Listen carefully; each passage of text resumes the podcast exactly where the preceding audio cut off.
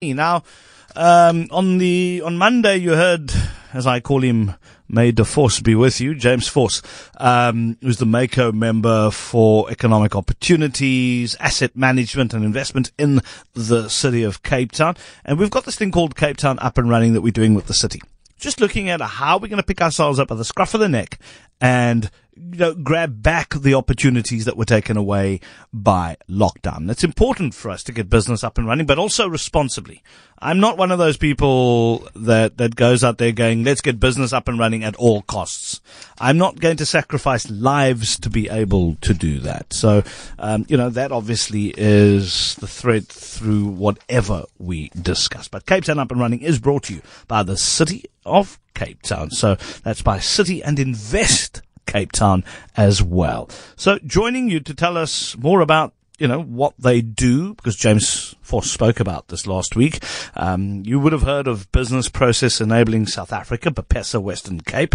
Um, it's the city's strategic business partner responsible for growth and development of the call center and the BPO industry. We'll find out what that BPO means. It sounds like something doctors have to administer, but we'll find out more about that, right? But today I am joined by not just one chief executive, we have an incoming one as well.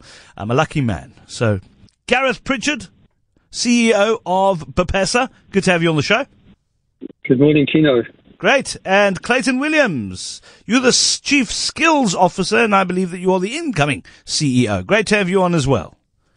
Good morning, Kieno. Thanks for having me. Great. So, Gareth, let's start with you. Uh, tell us the story of BPeSA, what you do, why you exist, your purpose. Yeah, as you, as you said, it's the business process enabling South Africa. What does that mean? Mm. In, in, uh, for the average person, if you look at what happens in the contact center space, that's where you'll find business process outsourcing. So, what we try and do is uh, bring organizations from overseas who are running their contact centers elsewhere um, and encourage them to set up in the Cape or more broadly in South Africa. And um, uh, we, we, call it business process outsourcing because it's uh, what they're doing is outsourcing certain work processes um, to a different region. And, and the Cape, um, as you know, has been pretty um, yep. much at the forefront in Africa in attracting organizations such as Amazon, that's probably the best known in yep. Cape Town at the moment, um, over the last 10 plus years. Yes. And what we do, and I'll, I'll, I'll happily pass on the baton to Clayton very, very quickly. But what we used to do when you and I first spoke, and that probably is nearer 10 years ago than, than five years ago, but what we, what we tried to do was the investor promotion part, and we did a lot of attracting uh, mm. Brits, Australians, and Americans to come and settle in Cape Town. And three years ago, we realised if we got to, if we're going to get this right, we have to make sure that that talent pool is there we have to make sure that this business is sustainable going forward. And that's why Clayton came on board almost three years ago as Chief Skills Officer, because we wanted to make sure not only that the people were coming, that the demand side, that contact centers were being set up, but that we were doing the best possible job to ensure that the talent pool was ready for those um, new new um, new clients. Yeah, skills pipeline so important because uh, if you don't, you're going to end up bringing jobs in from overseas, and that doesn't always bode well. I mean, one has to create local skills to be able to make something like this work, right? Now, G- Gareth, what makes Cape Town such a spectacular place? To put a call center. Um, so Amazon's here. They've got a huge operation, as you mentioned, a massive one. Um, and there are other businesses as well. What makes Cape Town so appealing? Look, I, uh, the, the, obvious ones are, uh, you know, my I was born in the UK. Uh, yep. You were born in South Africa, mm. and there's an easy communication. There's no, you're not slowing down to accommodate my language, and I'm not yep. slowing down to accommodate your language. So that's the obvious one, that, that mm. cultural affinity.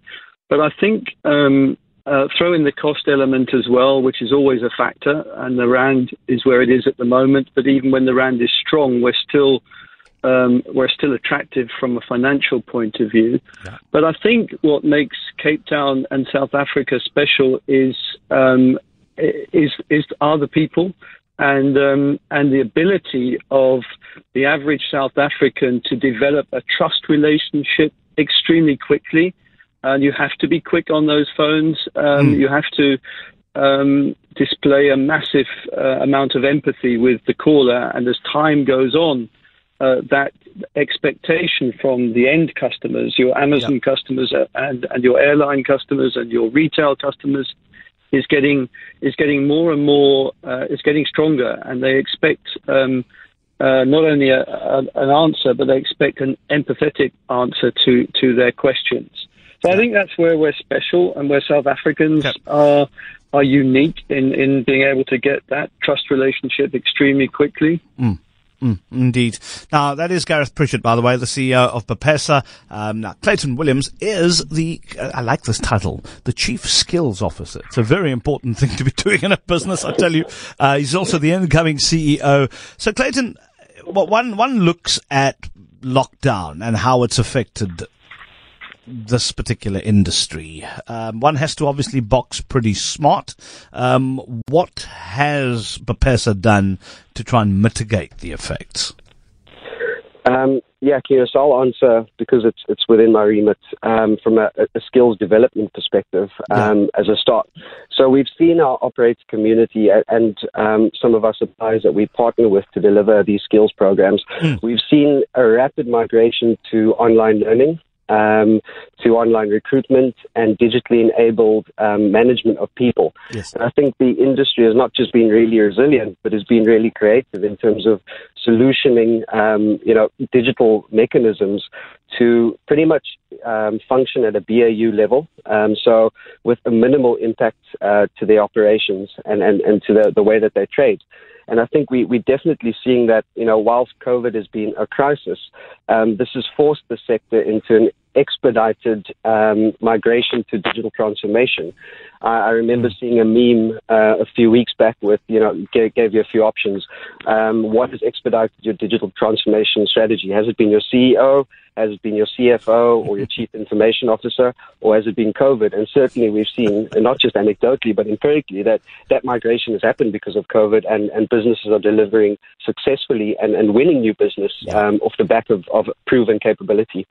Yeah, I think you do need a CCO in a business these days, the chief COVID officer, and that's the one who kicks ass and says, you are not going to sit back and go to business as usual because COVID's taught us a lesson. And as the chief COVID officer, I'm making sure that we continue that momentum because a lot of businesses have all of a sudden gotten rid of layers of um, you know, needing to get things signed off, etc. And they've managed to get things working in their businesses in under a week sometimes, which is unheard of, where it would have taken months. So, you know, the momentum is so important, isn't it? Yeah, no, absolutely. Yeah, no, absolutely. I think, um, you know, we, we saw at the start of the lockdown the businesses, you know, really kind of struggle to, to migrate hardware to, to individuals' workplaces as a, as a challenge. And now we see in some instances that uh, up to 70% of their workforce has been um, set up to work and deliver successfully at home. So I think yeah. that in itself is a, is a really good news story. So, you know, so you uh, currently, as I said, chief skills officer, going to be CEO. Um, what about, so we talk about skills. And I love it when people talk about skills and everybody always talks about jobs. But what about local entrepreneurs that can help enable that particular industry? The Premier always mentions to me Pastor George. I'm sure you guys have heard about Pastor George, who uses poor people, uses access to the internet, and almost has a dispersed call center. Um, where where are we moving towards when it comes to other business inclusion in this as well? That could you know be support to you know the the, the bigger players that do arrive. Yeah, so ironically, you mentioned Pastor George. We actually we've partnered on a few projects with him, ah. and we've just concluded one, um, very successfully. So, so I think uh, to answer your question, Kieno, I think mm. the importance is that um, you know the entire ecosystem, small, medium, or large, has yeah. a part to play in stress testing certain methodologies, certain um, ideas, certain mechanisms, and and what we've seen through a Pastor Charles like um, environment is that, you know, for argument's sake, the community based contact center mm. um, concept has been proven. And, and now you know, is almost ready to take to an international market as a, as a potential solution for South Africa. So I think what mm. we are seeing is, is, a lot of the smaller businesses and enterprises um, testing certain hypotheses which can be scaled and represented as a, as a global competitive advantage. Mm. Well, what about things, and I would imagine if an Amazon comes in, you'll have stuff like natural language processing that's being used.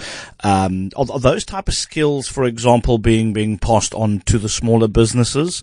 Um, so, for example, when and I know very little about call centers, but the one thing I've learned in my studies is that when when you um, you have a call center, you have the NLP, the, the natural language processing, understanding, etc., which is artificial intelligence, backed up by an annotated database that'll be able to answer, you know, easy questions, questions, you know, frequently asked questions, etc. But as soon as something unstructured comes into that particular space, it gets handed over to a human being. Now, is is that type of technology also being used to empower smaller players to be able to deliver effectively? Yeah, absolutely. I think you know the big organizations have um, introduced that into the country a few years back through mm. mechanisms like your chatbots. Yeah. But I think because that it, that that technology is available uh, now at a reasonable cost, we are seeing a lot of the small organizations making use and leveraging that technology um, to almost augment their existing operations and, and offerings. So definitely, uh, because it's become more more well used and, and utilized, um, cost is no longer a factor. And we are seeing, you know, high tech yet small enterprises compete um, both locally and, and globally. Now, with this handover taking place, Gareth, what are you going to be up to? Uh, good question. Uh, but let me finish, uh, if I may add yeah. a, a, comment to what Clayton Please do. said. Yes. Uh, so I think um, what you're seeing, what we have as a challenge is we want scale. So we haven't mentioned numbers as yet, but yes. there are roughly uh, 30,000 young people in Cape Town now servicing international markets. Wow. And that's uh, uh, pre-COVID, and that, that's we don't have the official number at the moment, but let's assume we'll wow. get back to that ASAP. So the the challenge uh, we all have is um, including everyone uh, locally, uh, but also attracting the big guys, the guys who bring in a thousand seats and two thousand yes. seats. And I think what shouldn't be underestimated is is the supply chain that we have. You know, when we get to thirty thousand um, uh, seats uh, and, and young people working in this sector, what does that mean from a supply chain point yes. of view? Transport, uh, canteens, uh, security guards, and and that often gets um, um, uh, doesn't get mentioned. And I think it's mm. a, a, vital part of the whole the value chain, if you like, is is who plays what part. It's not just the big guys um, creating the 1,000 or 2,000 jobs. It's, um, it's it's it's all the people they need once they once they get their act together. And, and um, yeah, I, I, think it's such an important point. So it's a discussion we had around Hisense. So Hisense initially came in in Atlantis. They created around what 300 odd jobs, probably a little more now. We'll, we'll, I'm not sure what the latest figures are. But I said, but what about the supply chain? That that that that, that goes into everything that you just talk about, but then also enabling local people to help provide services into that. So technical, so, so from a pr- production point of view, you know, yeah. are there certain components that we can now, through this partnership, start producing in South Africa? So maybe produce 5% of it or 2% of it and then sort of scale that up. Um, yep. Is that something you buy into?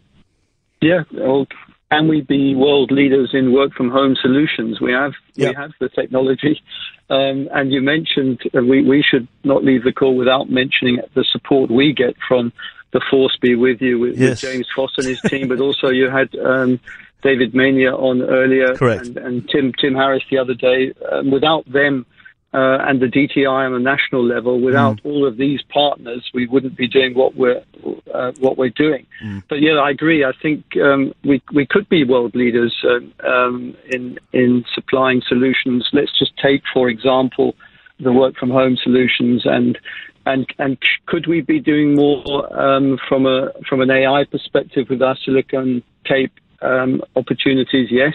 Mm. Can we work together? And we do work very closely with um, Cape IT Initiative yeah. to, to come up with solutions where uh, at first glance, the, the human element is taken out of it because technology jumps in. Mm. But thankfully, to your point earlier, um, there's always a human element, and the more technology that's thrown upon us, the Zooms exactly. and the uh, everything we've all become accustomed to now, you do need uh, at the end of the day, when it doesn't work, you need that empathetic individual to um, yep. to to be supporting you. I love it, and um, it's, it's, good to know that everybody's working together, national, local, regional level.